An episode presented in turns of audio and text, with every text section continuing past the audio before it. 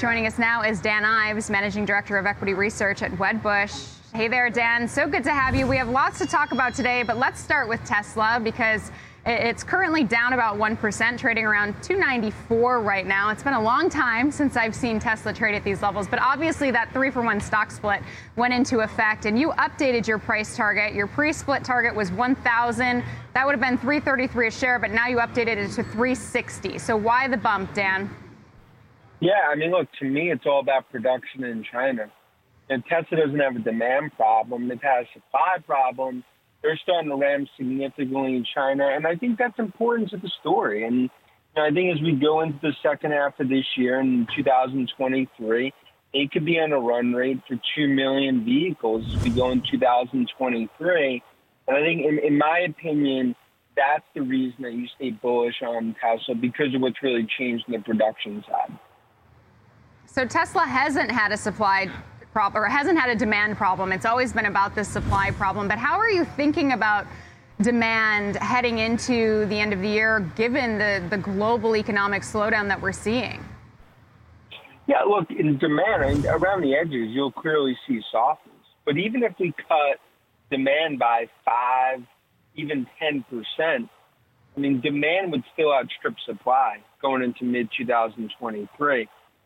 And of course, if you look at the efficiency and the margin structure, specifically out of China, and now with Berlin and Austin ramping in 2023, I mean, the margin story really starts to take further hold as we go into the next 12 to 18 months.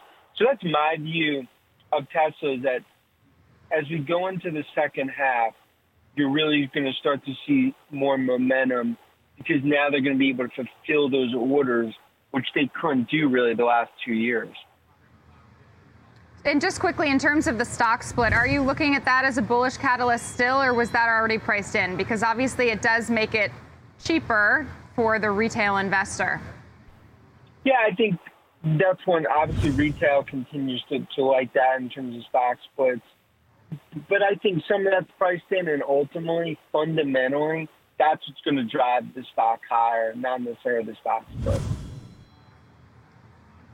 Okay, so I want to get your take on the Twitter whistleblower and what it could mean for Tesla head Elon Musk in that deal. Do you think he's more likely to be able to back out of the deal, get a get a cheaper price for the deal? How do you think this all plays out, Dan? Look, I think going in, it felt like Twitter, and I think they still do, has a pretty ironclad hold in terms of upper hand going into Delaware court case. But look, I do, I do think it changes the calculus in terms of you know what we saw on on the Zatko claim, and I, I think for Musk, it, it gives him a leg to stand on. And it's our view, be our view, that they don't even step. I think this is ultimately settled, and he ultimately buys Twitter at probably a renegotiated fifty to fifty-one dollars. That's sort of our view in terms of where this ultimately goes. And I think maybe this could, you know, potentially just give him more, uh, you know, I'd say leverage as they go into to those negotiations potentially. So you think the deal will go through? I just want you to repeat your price and, in which you think that it will go through. Yeah, so we have Twitter, $50 price target. It's our view the deal does happen at a renegotiated price. And that's why that stock continues to trade on deal dynamics uh, rather than fundamentals. Yeah, Twitter down about less than 1% today, trading around 40, 48, but essentially you think it will go through for $4.20 less than uh, Musk initially proposed. All right, let's talk about Salesforce. It's a big loser today, down about 7%, and doesn't seem like that would be all that big of a surprise to you because I was looking at your note and you say good quarter, but softer guidance will be front and center. Definitely getting punished today for that, that softer guidance. Uh, what were the key takeaways in terms of the outlook, but also from last quarter? Yeah, I mean, look, billings was soft and overall metrics will say in line to slightly higher, but it was really guidance. I mean, you know, I think they ripped the band-aid off in fiscal 23 guidance.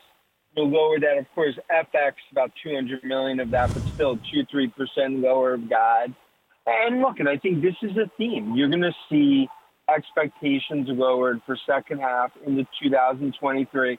I do think Salesforce has some company specific issues in terms of integration, as we've seen on front office, that causes that. But look, we stay bullish in the stock. I think they ultimately cleared the decks.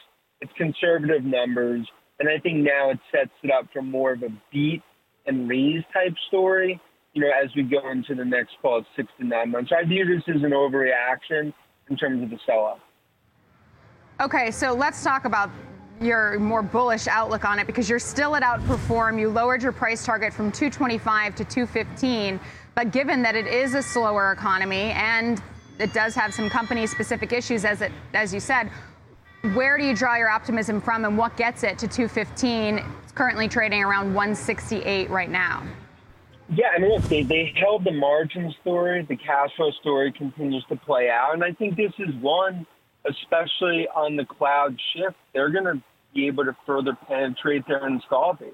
I think sales cycles may be elongated in the near term, but on the other side of the dark cloud, in terms of the macro, I think this is almost a reacceleration story. And also, Benioff is not someone I bet against. And I think that's been the wrong move. And in my opinion, they're going to be able to navigate through this. And I can even see them doing more and more M&A, which is why I think the stock ultimately has a two in front of it.